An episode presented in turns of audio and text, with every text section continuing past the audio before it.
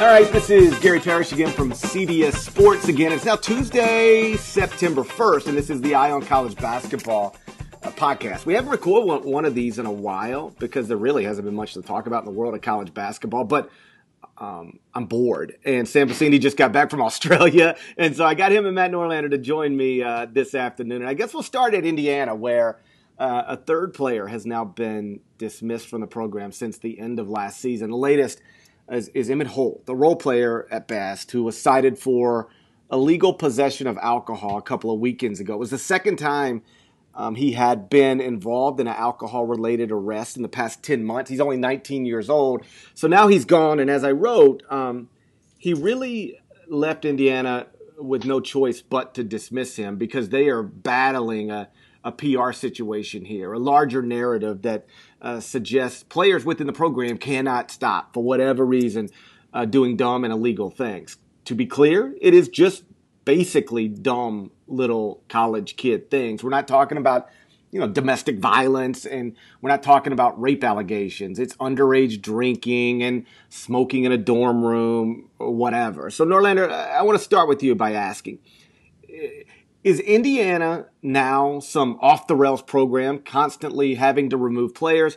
Or could you reasonably argue, hey, we're just talking about weed and vodka here, no sexual assaults, no domestic violence. It's unfortunate, but it's not like they kept a player facing a rape trial on scholarship. We're not talking about Baylor football here. Where do you come down on all of this? Well, it's good to talk to you guys. It is interesting. You know, we get to the off season and we have a major program. It seems every season in college basketball, you know, one or two of the five or six biggest programs have something major that's happening. With Indiana, yeah, it is not exactly the timing Tom Crean could ever want. He, you know, Tom Crean is always going through something. they had they had like a five month period where the program was good, basically from uh, you know Watford hitting the shot. And that that brief honeymoon period, and then up until they lost to, to, Syracuse in the tournament. Those were the only real good days for Crean at Indiana. This is relatively minor. I don't think too too much of it, honestly. But listen, it's a bad look when the president, Indiana's president, uh, spoke out very forcefully in terms of you know university leadership when it comes to this kind of stuff. You don't often see chancellors or presidents come and speak out about these kind of issues, especially if they're at this sort of level. But it's enough where he's embarrassed by the program, and Crean had no choice. I mean, Holt did it to himself. It's not a three strike, it's a two strike and you're out kind of situation. Holt is by no means and was by no means a key figure on the roster. But when you're a player that's not of you know considerable talent, relatively speaking, you leave the coach no other choice. Crean is in a really delicate spot here. We all know that. Indiana should be a tournament team forthcoming, and a lot of that has to do with a five star player named Thomas Bryant, who was also uh, part of that citation along with Holt. But this is Bryant's first run in with the police, and let's make no mistake about it, he is a much better player than Holt was. So Bryant only goes through internal discipline for now.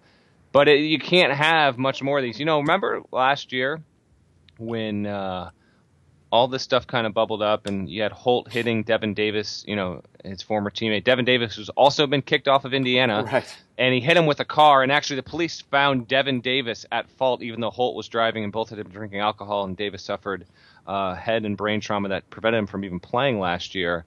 But when a lot of that went down, and we've discussed this on the podcast before, um, our former colleague Gregg Doyel said this should just about be it for Tom Crean. Like he shouldn't be the coach of this program and yada yada. And I think he's walked some of that back. But it's just something, one thing after another. And and Crean's already got enough to deal with here that these these incidents just mount up more and more. And he's already got a significant part of the fan base that's not on his side. And so even if Crean can't control what his players are doing, he kind of addressed this in speaking with the media last week, guys, when he said I, I take responsibility. He basically, I, am trying to paraphrase what he said because I watched the video, I watched the press conference. He said something along the lines of, I take re- responsibility, but I'm not the one choosing those actions that they've done or something like that. So he's putting it on himself as much as he could rationally do while still kind of throwing it at his players and saying, we haven't had good leadership in a lot of ways within that locker room, which to me is a little bit of a shot. Maybe not a shot, but, you know, he's putting on Yogi and some of the old, some of the older guys in the locker room where the program itself is not nearly as tight as it should be given the circumstances surrounding Crean's employment. If the program doesn't have good leaders um, among its upperclassmen, and um, perhaps there's a culture problem there, you know, we always hear about you know the the culture of the Patriots locker room or the culture of the San Antonio Spurs. Well, it seems reasonable to suggest, uh, if only because like Tom Crean suggested it, that the culture around Indiana basketball right now is not good. That's why players keep doing, again, relatively minor things, but consistently relative to other big time programs, dumb and illegal things. If it is a culture problem and if it is a um, upperclassmen lacking leadership problem, how much of that, Sam, falls on Tom Crean? Is he responsible for that? That's a good question. It's a fair question. I just don't know how much of this I personally put on Crean. I mean, yeah, he's bringing these guys into the program. Uh, he's, you know, he does take responsibility for, you know, bringing kids in that maybe, as you said in your column, uh, that are knuckleheads, so to speak. So, uh, yeah, he deserves uh, a little bit of blame for that, for bringing kids in. But at the same time, this is none of these situations have been overly awful to me. out I mean, Devin Davis getting hit by a car that was awful, but it wasn't like a wasn't a problem where you look at Tom Crean and go, "Oh man, uh, Tom Crean, this was 100% his doing that one of his players got hit uh, because he was drunk and it was his fault." So I don't I don't blame Tom Crean a ton for this. I think that he deserves a little bit, but I think that if he wasn't in a situation where he was on the hot seat because of the yes. on-court product, right. there wouldn't really be an issue here at all. It just doesn't help a situation whatsoever when you've got a fan base. A lot, not everyone. I feel Indiana as a whole and its fan base have not turned on Crean, but there is a hearty percentage of fans that certainly have, and basically, no matter what Crean does outside of maybe getting to a Final Four, could he ever turn turn back the hands of time or change their minds. And so when you're in that kind of situation, all of these things become compounded, become even more emphasized, and so it really hurts him more than anyone else in the grand scheme because if you're if you haven't, you know, you've got a certain kind of personality that fans aren't embracing on top of the fact that you haven't won as much as they think you should have, then yeah, these little things become bigger things, and ultimately it's Crean's big. It's it's it becomes Crean's responsibility because it's it becomes one of his biggest problems. Let's also note that they do have Final Four potential sure. this year too. They like absolutely this roster, do is one of the probably 10 most talented in all of college basketball this year, I think. Here's what I would say a couple things. One, um, to your point, Norlander, about trying to get the fan base back on board. Um, I talk a lot about this because of where I live in the in the state of the Memphis basketball program and, and, and its fan base and the relationship it currently has with Josh Pastner. And, you know, it is very rare throughout modern history of high major college football or basketball that when a significant portion of the fan base turns on the coach, that coach can actually flip it back around and keep it flipped around for a significant uh, amount of time. In other words, you can delay the inevitable, but once by winning, but once it gets bad, once it gets toxic, once it gets where, as the story goes, people are chanting negative things about you at your son's high school basketball game, like, I don't know how many examples there are in history where that gets turned around. You can put it off. Like Rick Barnes put it off for a year at Texas. But then the next disappointing year he had, it was his last year at Texas. And, and I think, uh, you know, on some level, perhaps to different degrees, but on some level, Tom uh, Crean at Indiana finds himself in a similar position to uh, that Josh Pastner finds himself in at Memphis. Like, for whatever reason, whether it's fair or not, dumb or brilliant, um, a significant portion of the fan base has has turned. And I don't know if it's if it's I suppose it's possible, but I don't know that it's probable to ever get that flip back around. And my guess is both of those guys, their next bad year will be their last year at that at that school. In other words, like Tom, like they go to an Elite Eight this year, like nothing crazy about that and he'd be fine. Obviously, you don't move coaches after an Elite Eight, but if they came back the next year and missed the tournament, that might really be it.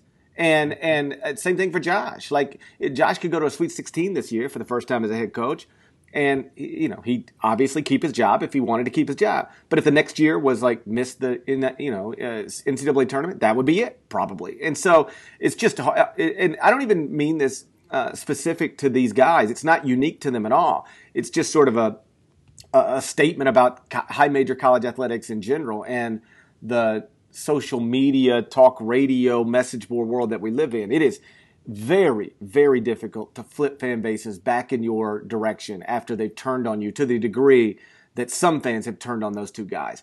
Beyond that, I would say this.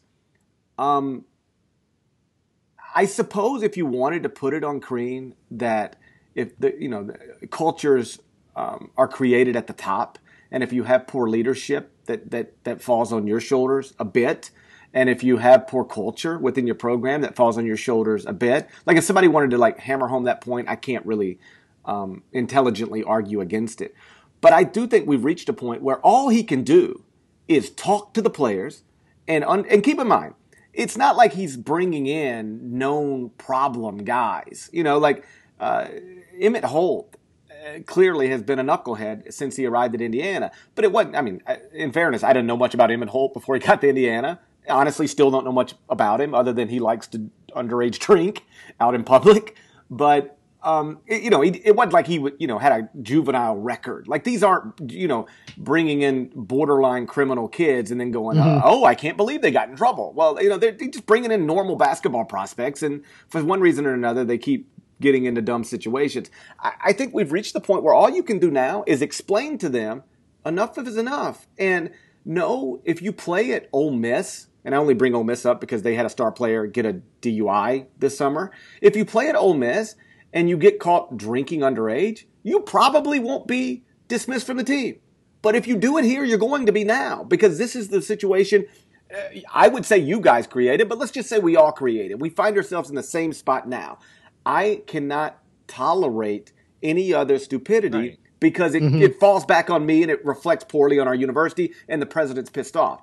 Once you make that clear to the players, and I'm told by multiple sources he's made that clear to the players, all you can do when those players then goof up is just dismiss them. And in fact, you could argue, I think reasonably, that uh, Hanner Mosquera Perea being dismissed for what he was dismissed for, just like literally just being in a room with weed. Like th- there's no evidence that he was smoking, that it was his. Mm-hmm. I was actually told when he got to his uh, that he. I was told he he actually did pass a drug test after that at Indiana. I mean, that's what I was told. So there's no evidence he, it was his weed. There's no evidence it was he was smoking. He was simply in a room with marijuana. Well, like, okay, well, you're gone. And so is uh, Devin Davis. And now Emmitt Holt's gone. You could argue, because I've seen some fans arguing, that this is the punishment no longer fits the crime. That um, that Jesus Christ, you can't be dismissing kids over something this small. But the problem becomes you, you almost have to at Indiana now because every small thing isn't a small thing anymore. Every small thing is a negative national headline that plays into a larger narrative. And so I find it hard to point a finger at Tom Crean right now because um, he's made it clear to his players what the stakes are. And now, consistently, eh, each repeat offender we've had since the end of the season um, has been dismissed from the team. What else is the guy supposed to do? Is that fair, Norlander? That's fair. See, uh, so yes, and now you're hitting on stuff that I was going to hit on for sure. You know, Crean – has addressed the team in basically the most emphatic way he possibly could.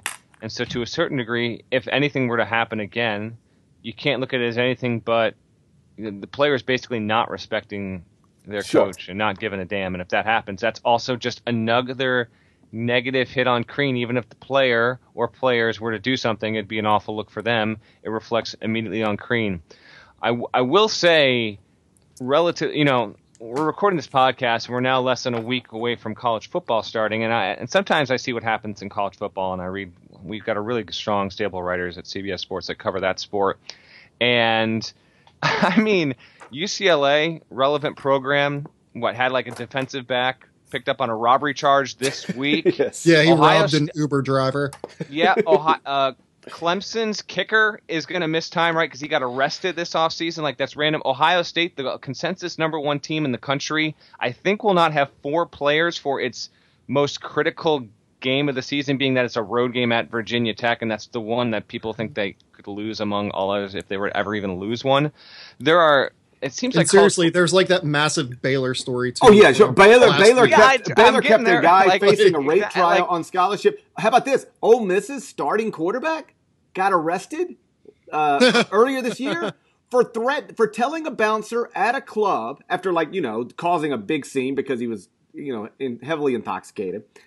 Uh, got arrested for telling the bouncer, threatening the bouncer, telling him he was going to go to his car and get his machine gun and come back in yeah. and shoot the whole place up. So This like Kelly- is that is that Jim Kelly's kid? Jim Kelly's nephew, I Oh, believe. Nephew, Chad nephew. Kelly. Yeah, yeah, yeah. So it's like it's like rel- and that's that's the other point I've tried to make consistently with the Indiana stuff. Ain't none of it that big of a deal, independent of everything else. This isn't a. It's not a coke charge. It's not domestic violence. It's not um, rape allegation. It's not. Um, it's not you know academic fraud misconduct. It's just like seriously everything that these Indiana players have done outside of get you know when I when one of them got caught you know DWI who was that? Was that Yogi maybe? Or no I don't know. What Oh, or man. Hanner it was Hanner right? What? I don't whichever Joe, one you it was. got hit with something too. yeah okay. So outside of a DUI and like running over one of my friends with the car everything else they've done I've done when I was in college. You know was I ever in a room with weed sure was I ever underage drinking all the time so like I it's hard for me to like take some sort of moral stand against what's been going on there. But what they have to understand, and I think Cody Zeller uh, pointed this out, in the same weekend, or perhaps it's just in the first week of school or first two weeks of school, that Thomas Bryant and uh, Emmitt Holt were cited for underage drinking. Like another 200 students Sure. were cited for underage drinking Yes. at Indiana. Mm-hmm. It's not fair, I guess, but like that doesn't even. It's so Part of the beside deal, the point. You have to understand you're held to a different standard. So stop doing stupid shit. You, you gotta absolutely, and I, I, you know, I brought up the college football stuff not to say college basketball isn't without, you know, it's you know, from the Oregon stuff. Certainly you mentioned is, the yeah. academic fraud stuff with UNC. College basketball has had its issues overall, but generally speaking, in this off season, fortunately, the sport has been void of a lot of stuff that. Um, comparatively speaking, college football ha- has not been and almost never is. So it is, and you know, it's Indiana, it's Crean. There's some inflammatory stuff that can just boil up there. But yeah, we we should not. Basically, if we're talking about this in any sort of regard again on the podcast in the next seven eight months, then it's gonna it's gonna mean some bad stuff for Crean unless. We're talking about an end of the bench guy, and Indiana's heading toward a three seed and stuff like that, and then maybe can manage it a little more because winning is obviously a great deodorant. But not the situation he needed whatsoever. Crean did. It, N- it, it'll be interesting to see. Like this will be the big test study. If Thomas Bryant, because the way they can rationalize, and I think fairly, uh, rationalize keeping him and dismissing him at Holt is that for Emmitt it was a second offense, so to speak, and for Mhm. for Thomas it was a first. I wonder what would happen if if Ty, uh, Thomas Bryant gets caught doing something like really really dumb, but like really really minor, like with a fake ID, or like um, you know with a beer can in his dorm. Like I wonder if they'd really be willing to pull the trigger on a five star prospect um, you know, before he plays a game or in the middle of his freshman season for a second minor offense. Because that's what they did do with with Emmitt Holt. They pulled the trigger on a second very minor offense. I w- eh, that'll be the real test. Eh, uh, would Sure. they be willing to do that to Thomas Bryant if a second minor thing came along? You know what? I think they probably would. The only the only thing to note with Emmitt Holt though is the first offense with Emmitt Holt got an awful lot of media scrutiny just because he hit Devin Davis. Oh, of course, but like the, the, It wasn't his fault. Oh yeah, no, it wasn't. In fact, like uh, I think police Yeah. have said this, but I was also told by people connected to that program, like that was on Devin Davis. He, he Devin Yeah. Davis was Thomas. Uh, I mean, uh, Emmitt Holt had been drinking, but he didn't even test like above He- the legal limit. He's Yeah. just he was just underage, so it doesn't Exactly. matter. So. uh, So yes, Emmitt Holt had been drinking that night, but he wasn't legally, you know, intoxicated. Had he been 21, he wouldn't have been cited at all. But like Devin Davis, again, I'm told was like out of his mind and Mm-hmm. like just ran in front of the car. Like there was like I could have been driving that car, you could have been driving that car, Emmitt Holt could have been driving that car. We were going to hit Dev- Devin Davis that night. So, uh, but the problem becomes is that didn't just reflect poorly on Devin or Emmitt. It reflected poorly on the entire because it was such an ugly headline. Yeah. You know, uh, Indiana player runs over other Indiana player. It created this perception with the program, and every little thing that's happened since then is tied back to that. That right. yeah. that thing that that thing is what caused all of this to be where it is right now. I think.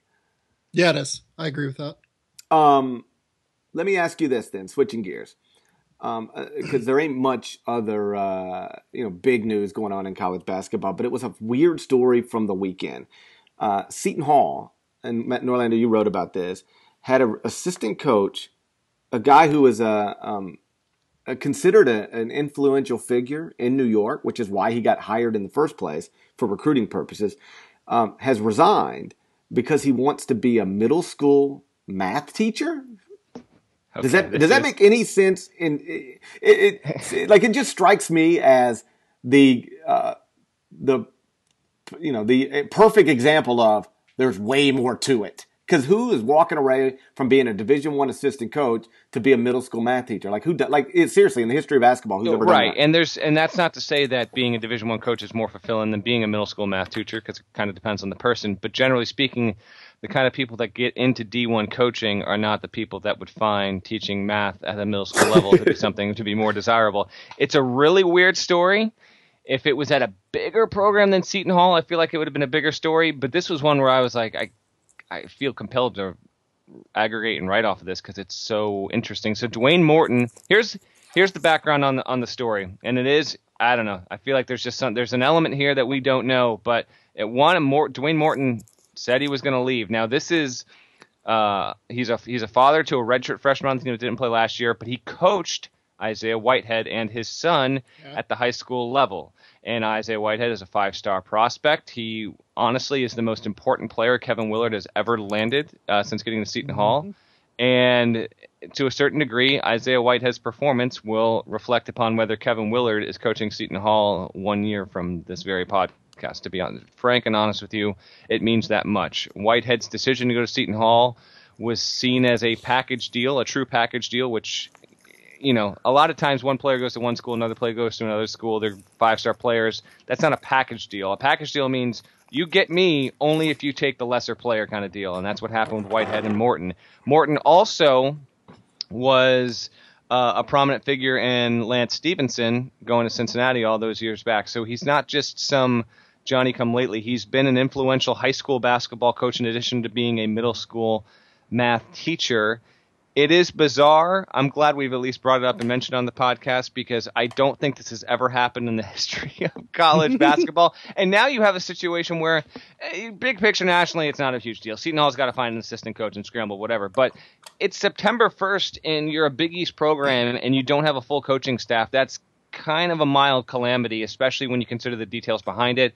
I maintain there's got to be something else tied into why he would leave at this, especially at this stage. Why do you decide right now? And is the is the money at any any part of being a factor? I can't imagine that it would be when you know you got to be making less to. There, there, can't be a scenario where a middle school math teacher makes more money than a Big no East way. assistant coach. There, there's there's just no way. So it, it is a little interesting. Now his son is still on the team. Morton's son is on the team, and Whitehead's still part of the program. This is a Seton Hall team that last year started out so hot and absolutely caved. I don't know if any program cratered the way that the Pirates did last year. They can't have a repeat of that. So it, it is interesting for a program and a coach that are certainly coming to a head this season.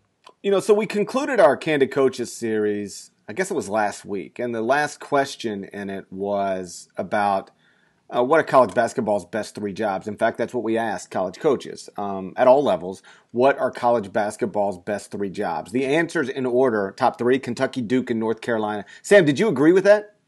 Um, yes, I would say.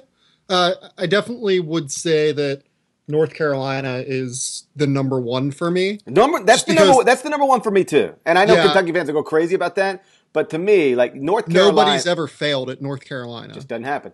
Yeah, like even Matt Doherty you, recruited like you got people the, going, "Oh, Matt Doherty." You want to explain Matt, why that's well, not true? Matt Doherty recruited the team that won the national championship. Yeah, my my point would be, we've we've seen, um, like we've seen coaches totally like Tubby, fail out Tubby Kentucky. Tubby like look at, at Billy Gillispie. At the end, Tubby couldn't recruit at a high level at Kentucky. Billy Gillispie couldn't recruit at a high level at Kentucky. So the idea that you can't that you just automatically going to get big time players at Kentucky is not true. We I just gave you two examples from the past uh, whatever it is, 10 years, 12 mm-hmm. years, 14 years that eh, for you know that that didn't actually do it.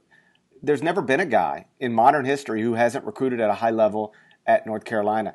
You can call Matt Doherty a failure if you want to. That's fine. I would counter it by telling you Matt Doherty was signing five star guys after five star guys after five star guys after five star guys that that ended up winning, helping Roy Williams win a national championship. Doesn't mean Matt could have won it with them, but it does mean he got those players on campus. And so um, when we have you know decade after decade after decade uh, proof that um, that you can remain a, a, nationally relevant program and almost regardless, basically, regardless of the head coach, you can sign five star guys consistently. Like to me, that's the best program in America. Yeah, no, I agree with that. Uh, as far as Duke being in the top three, I just I don't know whether or not right. I buy that. Just because there there are a lot of things that go into Duke being in the upper echelon of college basketball, and most of them are Coach K related.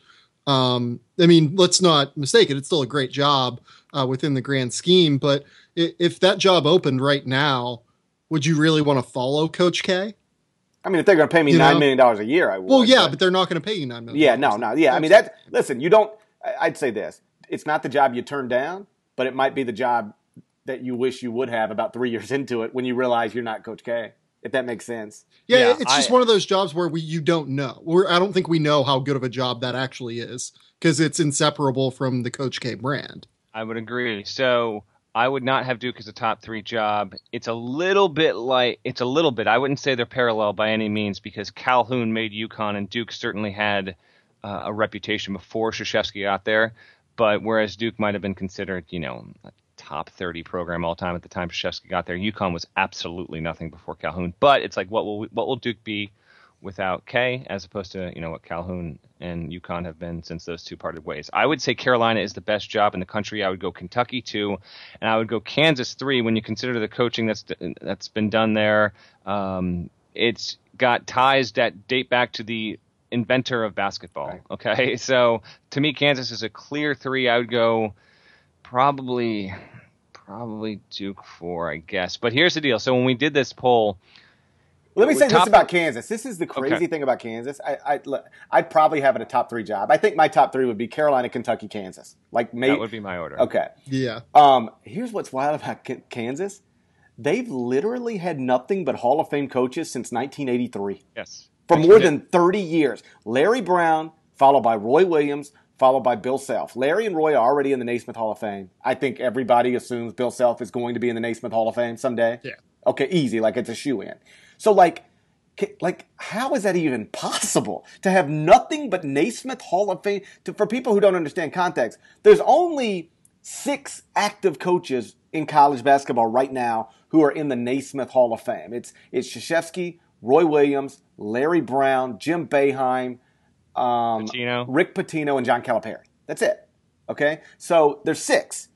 And Kansas has gone more than 30 years without ever having a Naismith Hall of Famer as its coach. That's incredible. It's absolutely nuts. Now, those were the top four, by the way. For context, so here were the schools that got multiple votes Kentucky, Duke, Carolina, Kansas. Then, well, first of all, it's Kentucky by a mile that was the number one job. Then there was some separation. Then Duke was clearly the second and then some separation again, and then Carolina and Kansas were really close. Um, and then you could draw a firm line, and then you got into Texas, UCLA, Arizona, then Indiana. A lot of guys did not say Indiana, which was a little surprising to me. Draw a little bit of a line, and then I had three coaches tell me Stanford was the best job, their number one job in the country, because of the academic. It, it was the best blend of location, state, in-state talent. You get the best combination of reliable student athletes and really good basketball players. Listen, I don't agree with it. No, that's the and, dumbest. And the, and the three coaches far. that told me, by the way, are not connected. Like they don't have ties to Stanford. They don't. They're not. They don't run in the same circles. These are three separate coaches. When the first one I got, I was like, all right, well, here's a random one for Stanford, and then I got two more. Um, which surprise, like I wouldn't, I don't think I'd consider Stanford a top three job in the Pac-12. No, it's not. Arizona, UCLA, Oregon, all better. Washington, you could argue, is also better. And in Seattle, yeah, no, I think you with could. that and, span and support. Arizona, UCLA, Oregon, Washington. Then you could argue Utah's better. You you could. I don't. Uh, I, I don't know that I would, but I mean, you you could try it. I, I had a couple people tell me Stanford too, uh, just being out on the West Coast. And another thing that they mentioned is like the stability in the uh, athletic department. Like you can feel reasonably confident you're going to be there for five Yeah, years. which which means something to coaches for sure. Gonzaga, Louisville, and Florida were the other ones that got votes, but you know there are pl- a lot of schools didn't get one vote. UConn didn't get any vote, and this wasn't surprising to me, but for listeners that might be expecting it, you know, Syracuse, Georgetown, UConn didn't get any votes. Who else? It's been Michigan State didn't get any votes. I don't think Michigan got any votes. Um, so there were a, there are a lot of good programs that aren't, you know, I don't know if Maryland Maryland got, might have gotten one. Uh, Yeah, I think Maryland- Mar- I think Ohio Maryland's a State's better- not on this list. Ohio State. That's the yeah. Actually, that's a great point. That's a huge Yeah. shocker. Ohio State. I did from the guys I pulled. They didn't get one vote as a top three job, which you can, if you really, you could make an easier case to me that Ohio State is a number one overall job than like a Stanford, and yet I didn't have one person tell me Ohio State. Yeah, I couldn't believe Ohio State didn't get any votes. Like none. It, it, it- nobody listed at top three with you, me, or Sam. Um, The Stanford thing's just bananas. I'll never understand that. Um, Gonzaga's weird too. I actually don't. I, I, I think- actually I think you can make a I- case Gonzaga. I well, and I had one, and I had one person almost give me Wichita State for the same reason they gave me Gonzaga, which you know it's kind of what Marshall's made it. But Wichita State and like Gonzaga, if you really want to run the league and get a lot of financial support and stability, like you can. But yeah, yeah, I, I think like Gonzaga is still probably more of a brand at this point than Wichita State is. Would Yeah. agree. Um, but like Mark Few's making millions of dollars, beautiful on-campus facility, great fan base, no pressure because you, you're going to win the league every year almost by default, just because you your school has invested in that program to an extent you travel first class, um, you get you're you're able to play in these big uh, neutral site events. I, I think you can easily and, and you're set up to go to the tournament every year because Yes. you're so far and away I think better. you can make the argument, and I've talked to Gonzaga fans over the years, and I've talked to Mark about this. I think you can make the argument that actually Gonzaga has more pressure nationally from its non-fans sure. to do well in the tournament than it does from its own fans to Yeah. win a league or, or show well in the tournament. They're just kind of I think that's fair. they're kind of you know basket but open spirit basketball loving they enjoy it but they don't live and die with it it is truly one of the most uh, comfortable quote big time jobs in the sport it's it's one it's similar to the way Memphis was in Conference USA. It's changed now because they're in a league with Cincinnati, with Connecticut, with some like-minded basketball programs, if that even makes sense. But before, when it was just they could outspend everybody, out facility everybody, out travel everybody, and they were enough of a national brand because of John Calipari. Like that, eh, the difference between Memphis and Gonzaga was that at Gonzaga the fans were a little more laid back, and at Memphis there's nothing laid back about anything.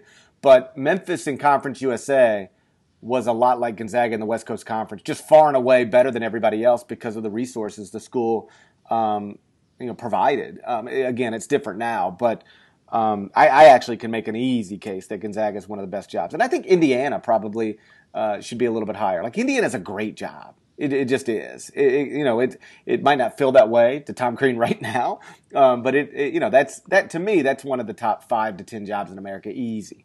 Yeah, Gotta be. and I'll Go say ahead. this too: more coaches mention fan support as a real reason for a program being a top program than I than I expected. At least, like I thought that it'd be like security or money or facilities or uh, you can get big time recruits easier.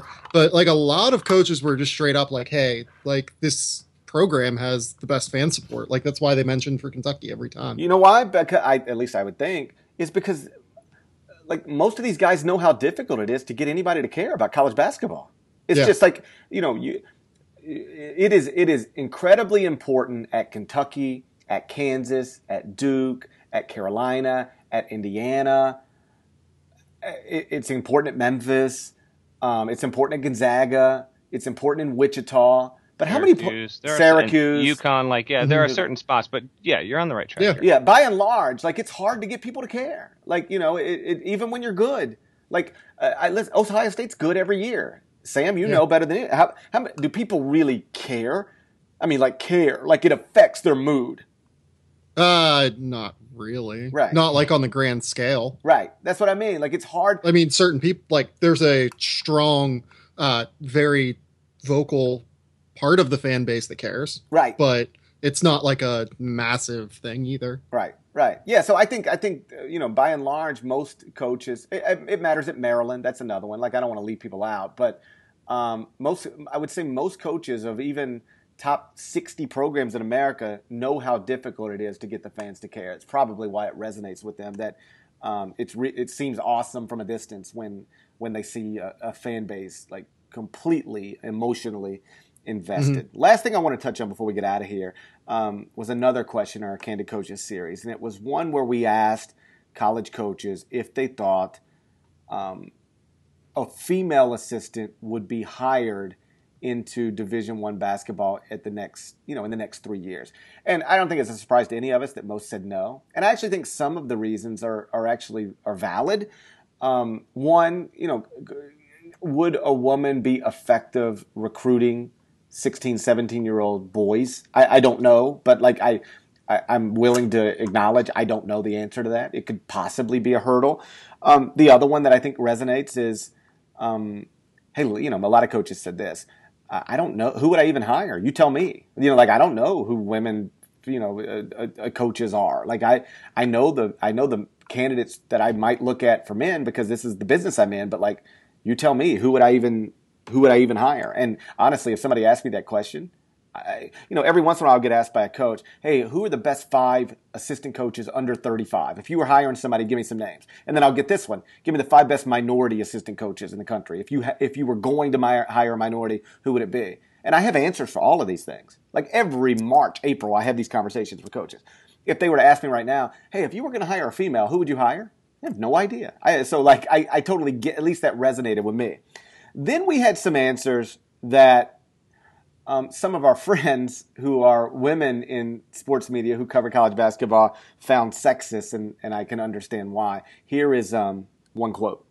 Quote, I think it's too dangerous. I do not like any disrespectful language at any point, and there are times in basketball that guys can use profanity. It would be even more unacceptable in front of a female. I would be too sensitive about it. You just never know. A guy says something, she can accuse you of sexual harassment. It could put her in an awkward position. End quote. To that, I would say uh, the only reason somebody could, I- I guess they could falsely accuse you, but the only reason somebody could actually accuse you uh, correctly accuse you of sexual harassment is if you were sexually harassing them. So like, don't Yeah. don't be an animal, and you'll probably be okay in that regard. And uh, you know, another coach said, "I quote: I would have a hard time being myself daily." The coach that told me that, I was sh- shocked by the coach that told me that. Like, I'm not shocked. Knowing who that coach is, Yeah.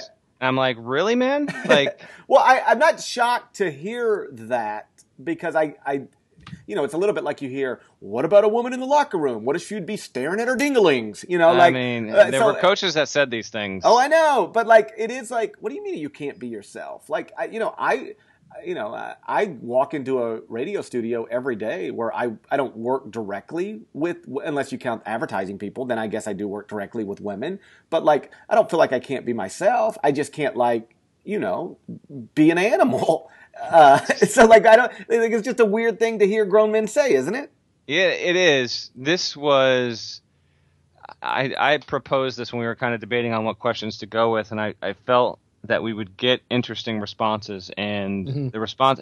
There were even a few that I, I, frankly, I wasn't comfortable putting in the post, and I'm not even comfortable bringing up on the podcast. They were they were almost like, no, this is this is beyond off the record. I don't even want this in ink because I'm uncomfortable even you know having it out there. But I was like, first of all, I will say talked to plenty of coaches that were very open minded, very forward thinking, very respectful. And a few of them said, No, I'm basically ready to do it. I just got to find a candidate. And they were believable in those responses. So 75% they said they could not see themselves sharing a bench with a female assistant in three years.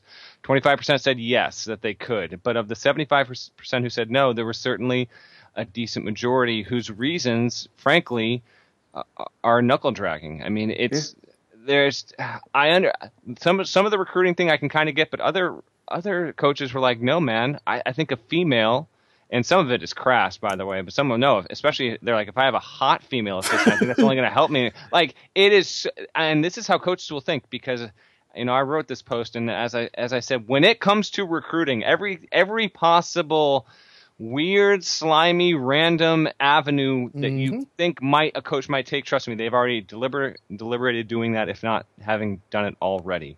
In general, uh, the other aspect of this is I did want to specifically ask coaches if they could do it because I think if we had asked, can you see a female assistant in three years? I think our it would have been flipped. I think 75% would said yes. But when you put the onus on the coaches and have them say no, I'm asking you specifically, can you, they're not nearly as willing to commit.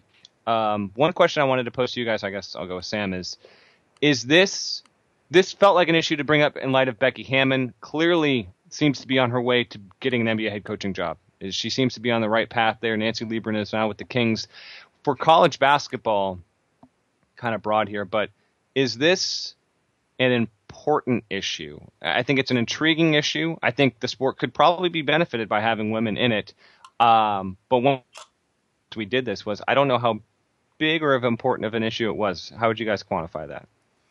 Oh, that's a good question. Um, I would say that to I can see people saying it's important. It's not super important to me particularly. I understand the reason why you would think it is, but I mean, uh, yeah, I don't know. It, it's hard for me to say. I I would say it'd be nice to see a woman on a staff. I think it would be. I think the game would benefit from it, but I don't think that that benefit would be like overly incredible either. Like I think it would just be like, hey, this is a this is a great thing that uh, that this woman is on the staff, and that uh, I'm sure that she's doing a great job, and it's a barrier breaking moment. But I- I don't know that it. And would, by the like, way, uh, I- I revolutionize the game Yeah. either. I neglected to put this in the story, and I, I knew it, but I just whatever. Pitino did do this at Kentucky like two uh, two decades back, so this has happened in the sport before, um, but to my knowledge, not since. So it's it has happened, but since Pitino did it with Kentucky again, it hasn't happened again, and that you know that element is a little surprising. The guy who should do it is John Calipari because um, a he likes to be the first. He likes to be the innovative, first Yeah. to do all this stuff, and then secondly, you'd be set up to succeed. You know, like like Sure. Who who couldn't recruit for John Calipari It's, at Kentucky? it's like with the Spurs too. Like Yes, Becky same Hammon deal. is set up to succeed. So like if I, I it would be cool to see John Calipari do it because a I think it'd, it'd be uh, obviously positive public relations for him, which he enjoys, and it would work because John could hire anybody. Like I think John could hire me to be his you know third assistant, and and suddenly I'd be one of the hottest assistants in America, Uh, signing yes, five star recruits. truth to this. Yes. Yep. Yeah, so like it should like the guy who should do it is John Calipari. I, I guess I would say this. I would echo a little bit what Sam said. You know, when I start thinking about the biggest issues facing college athletics, like the lack of women coaching men in basketball doesn't strike me as um, Yeah. something that's um, long overdue. It might be overdue, but it doesn't strike me as like some great um, injustice or I, I don't know. It just doesn't strike me as, Yeah. as anything like yeah.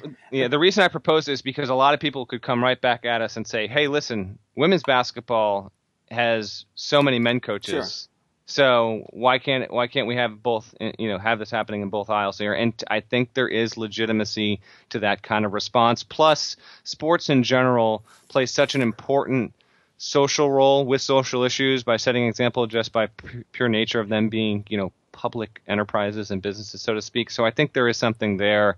Um, I'm a little surprised we haven't hit this point yet. I, I do think it's coming. You know, a lot of staffs, not a lot, but there are staffs. Colorado State has uh, a female uh, Dobo director of basketball operations. Doesn't Kansas have a female strength uh, coach. strength coach? Yeah. So, you know, they're they're there. They're getting close. But if I had to predict, I think within five years, well, within five years, I think we will have at least five D1 programs. They might not be the biggest ones, but I think I think we will see women on benches. I think we're just it's it's going to hit a point, and then it's going to you know sort of be a tipping point in that kind of regard. I just uh, to the to the ex- I would yeah. say no to that. By the way, You- you I think don't no? think there will be five. There might. I, I would say like one, maybe two. but I do 2020? think There Okay. will be I, I think I think we uh I think we will. I think I think we'll see a, a, a flurry of them. That's to just, to the extent that it is an issue, it, it, I, I think it would only be an issue in a larger sense because we we as a country are slowly but surely getting to a point where all of these barriers are broken down. You know, like Yeah. whether it's um,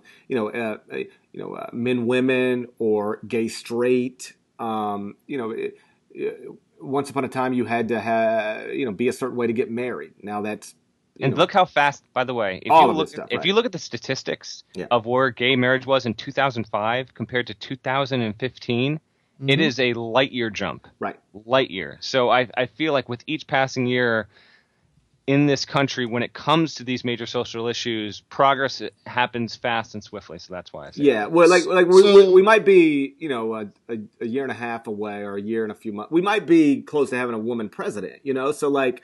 Um, I, I just think to the extent that this is an issue in college basketball, it, it's it's an issue because we are, you know, with each year uh, checking boxes that had never been checked before. Like, had we ever had an African American president? Well, now we have. Have we ever had a a, a female whatever? Okay, well then we. I, I just think this sort of falls on a much lower and unimportant scale. Um, this sort of falls in line with that. So here's my thing. The reason that I got most for why women won't be on a bench in the next few years is they just simply don't really have the relationships in the recruiting world, right? Like, and I can't really think of any women off the top of my head either. And it was the same with coaches that, you know, have those relationships in like the AAU grassroots world in the, uh, you know, even maybe in the high school world, but it, it- it's just hard to come up with a legitimate candidate right now, and that's why it's hard for me to say there's going to be five by 2020 or something. Uh, I, I hope there are, but yeah, I think I think hard. some of that is a little bit of a cop out because it's not like you need all three of your assistants to be massively crazy good recruiters. Usually you have one guy who really really is kind of you know spearheads that along with the coach. And you might have a second. Usually you have a guy uh, that's an assistant that straight up just knows the game. And I Yep. think if anything, when women are on a staff, yeah, it's going to be because they really understand the game, know, know how to coach. They're going to know how to work a whiteboard and a, and a chalkboard, so to speak. And then you just you learn incorporate them into the the recruiting world, like it happens. Yeah. Like listen, the fact of the matter is, a lot of these assistants that come in and are third assistants at low levels, they don't have jack for connections, okay? But they slowly work it just like anything else. So to me, if there's a really talented 28 year old female assistant coach that knows the game well, why can't you incorporate her into that? Yeah, So- to me, that's the way could. this ought to go Yeah. down. You you get a you get a somebody who's at a place that's gonna they're gonna get players no matter what. You know, John at Kentucky, Bill Self at Kansas, um, even Mike Krzyzewski at Duke, who you know Roy at Carolina, or who happens to to ever be the head coach at Carolina going forward. I think that guy could get away with simply calling the five best women coaches in college See, basketball. this is also my question. Where do they come from? Do they come do. from You- the here- women's college you basketball do. side, You call or do they come from like the AAU kind of world? Yeah, well, no. Here's what I would do. If I if I were trying to be the first guy to do this, I I, I would call the I'd call Gino and honestly, I don't even know like whoever the other five best or, or, or, or, you know women's basketball coaches in America, and I would say, Hmm. tell me the brightest minds. Give me the. I want to know the five brightest basketball minds among women that exist in this country. Give me the names and I would figure out okay, and like surely, like you know, if you ask Gino Auriemma, uh, Auriemma and, and five other dudes and or, or or women in in women's college basketball, they they'd have answers for that. They like just because men's Right. college basketball coaches don't know who the bright women assistants are, or I don't know who the white, bright women assistants are, it doesn't mean that they wouldn't know. They would know. Oh, I'm sure they would. Right. So you ask them, give me the names. And then you just say, all right, brightest basketball mind Mm-hmm. for a woman in college basketball. The consensus is this woman. I'm putting her on my staff. That's the way you do it. I, I think, Yeah, I agree. I think that's the smartest way to do it. Yeah. That's the, that's the way you do it. And uh, you know what? You could even, because the salaries are probably um, so drastically different, you could probably go hire one of the top women's head coaches in college basketball, you know, from Yes. the women's side. Like, Yeah. especially if you're at especially if you're at a top 15 program. Yeah, And like- without question a top 5 program. Yeah, when you're paying 350, Yeah, 400, 500,000, like I, what Kenny Payne's making like what, 700, 800, 900,000 dollars a year right now? Yeah. So like Kentucky if you, assistant, yes. yeah, so if you've got that kind of money to throw around, you can go pluck like a lot of people. Uh, So uh, to me, if it does, I don't have any idea when it'll go down, three years, five years, whatever. But when it goes down, that's the way it should go down. It shouldn't be Georgia State hiring a woman. I mean, I'd be happy if they did, but if you really want to to make it work and make it, it, it should be one of the premier programs in the country, coached by one of the premier men in the country who mm-hmm. understands that this might not work somewhere else, but it'll work here because everything works here. Because and, you know, I, I, would be happy for it to happen at Georgia State or at Kennesaw sure. State or wherever. But the moment where I think that we are going to see the breaking point is whenever, like you say, it happens at a Kentucky know, and Kansas, as we uh, and to kind of yeah close it up, the way that San Antonio was the one to do it, yeah, perfect, same thing. perfect yep. NBA franchise to do it. You'd really want a, a, blue blood to have the perfect scenario there. Right. Um, all right, so we basically have one more month of the doldrums here of off season, right, GP, uh, and then October comes and that's preseason preview stuff. So what are we thinking podcast going forward? Give listeners an idea. Mm, I don't know. We could do like as long as kids keep drinking underage and stuff. We could probably get yeah. something done every, every, We do have an interesting. I don't want to. I mean, seriously, the means. start of college. College kids are just coming back. We're going to get that a is that is a huge element. By the way, you get these kids, these 17, 18 year olds on campus, and they're listen. It's a very invigorating time. We do have. I won't spoil it for the podcast, but we do have kind of a cool project mini one week thing coming out in about two weeks. We could also kind of talk about that after it goes live. That might be interesting. And I'm going to Maryland next week. That's right. I also have no idea what that project is. That That's right. You were on the conference call because you were uh, on the other side of the world, which, by the yeah. way, was random because I'd see you tweet. First of all, you shouldn't have been tweeting. Period. When you were on vacation in Australia, but I was I'd see doing, you tweet. I tweet. I see you tweet. Good morning. Stuff. It'd be like three, three o'clock in the afternoon here or something like that. Yeah. So I was releasing draft stuff the entire time I was gone. Yeah. We could we could probably how about this? We'll play it by ear, but I th- I don't see any reason we can't do one a week going forward, right? Yeah. If you want to, so, I'm all. I'm I won't be. happy. Well, keep in mind we had by ear though. We'll we had nothing, and this is sort of the the the way these things go. We had nothing really to talk about today, and we're at the 52 minute mark. All right. Yeah. So, uh, so like you could. Uh, uh, that's just the nature of who you are, though. In general, though. I mean, listen. This is what this is what you do. You run a daily radio show in Memphis, okay? And I know that not every single day can you walk into that studio and have Memphis only kind of talk. So you're able to just kind of fill the spaces overall. It is a, for better or worse. That is a that is a true thing you've just said. So uh, anyway, let's get out of here. Remember, you can subscribe to the on College Basketball Podcast on iTunes. It's the quickest way to get your hands on the latest edition. Make sure you do that. And uh, either way, we will talk to you again. Let's say uh, next week. Till then, take care.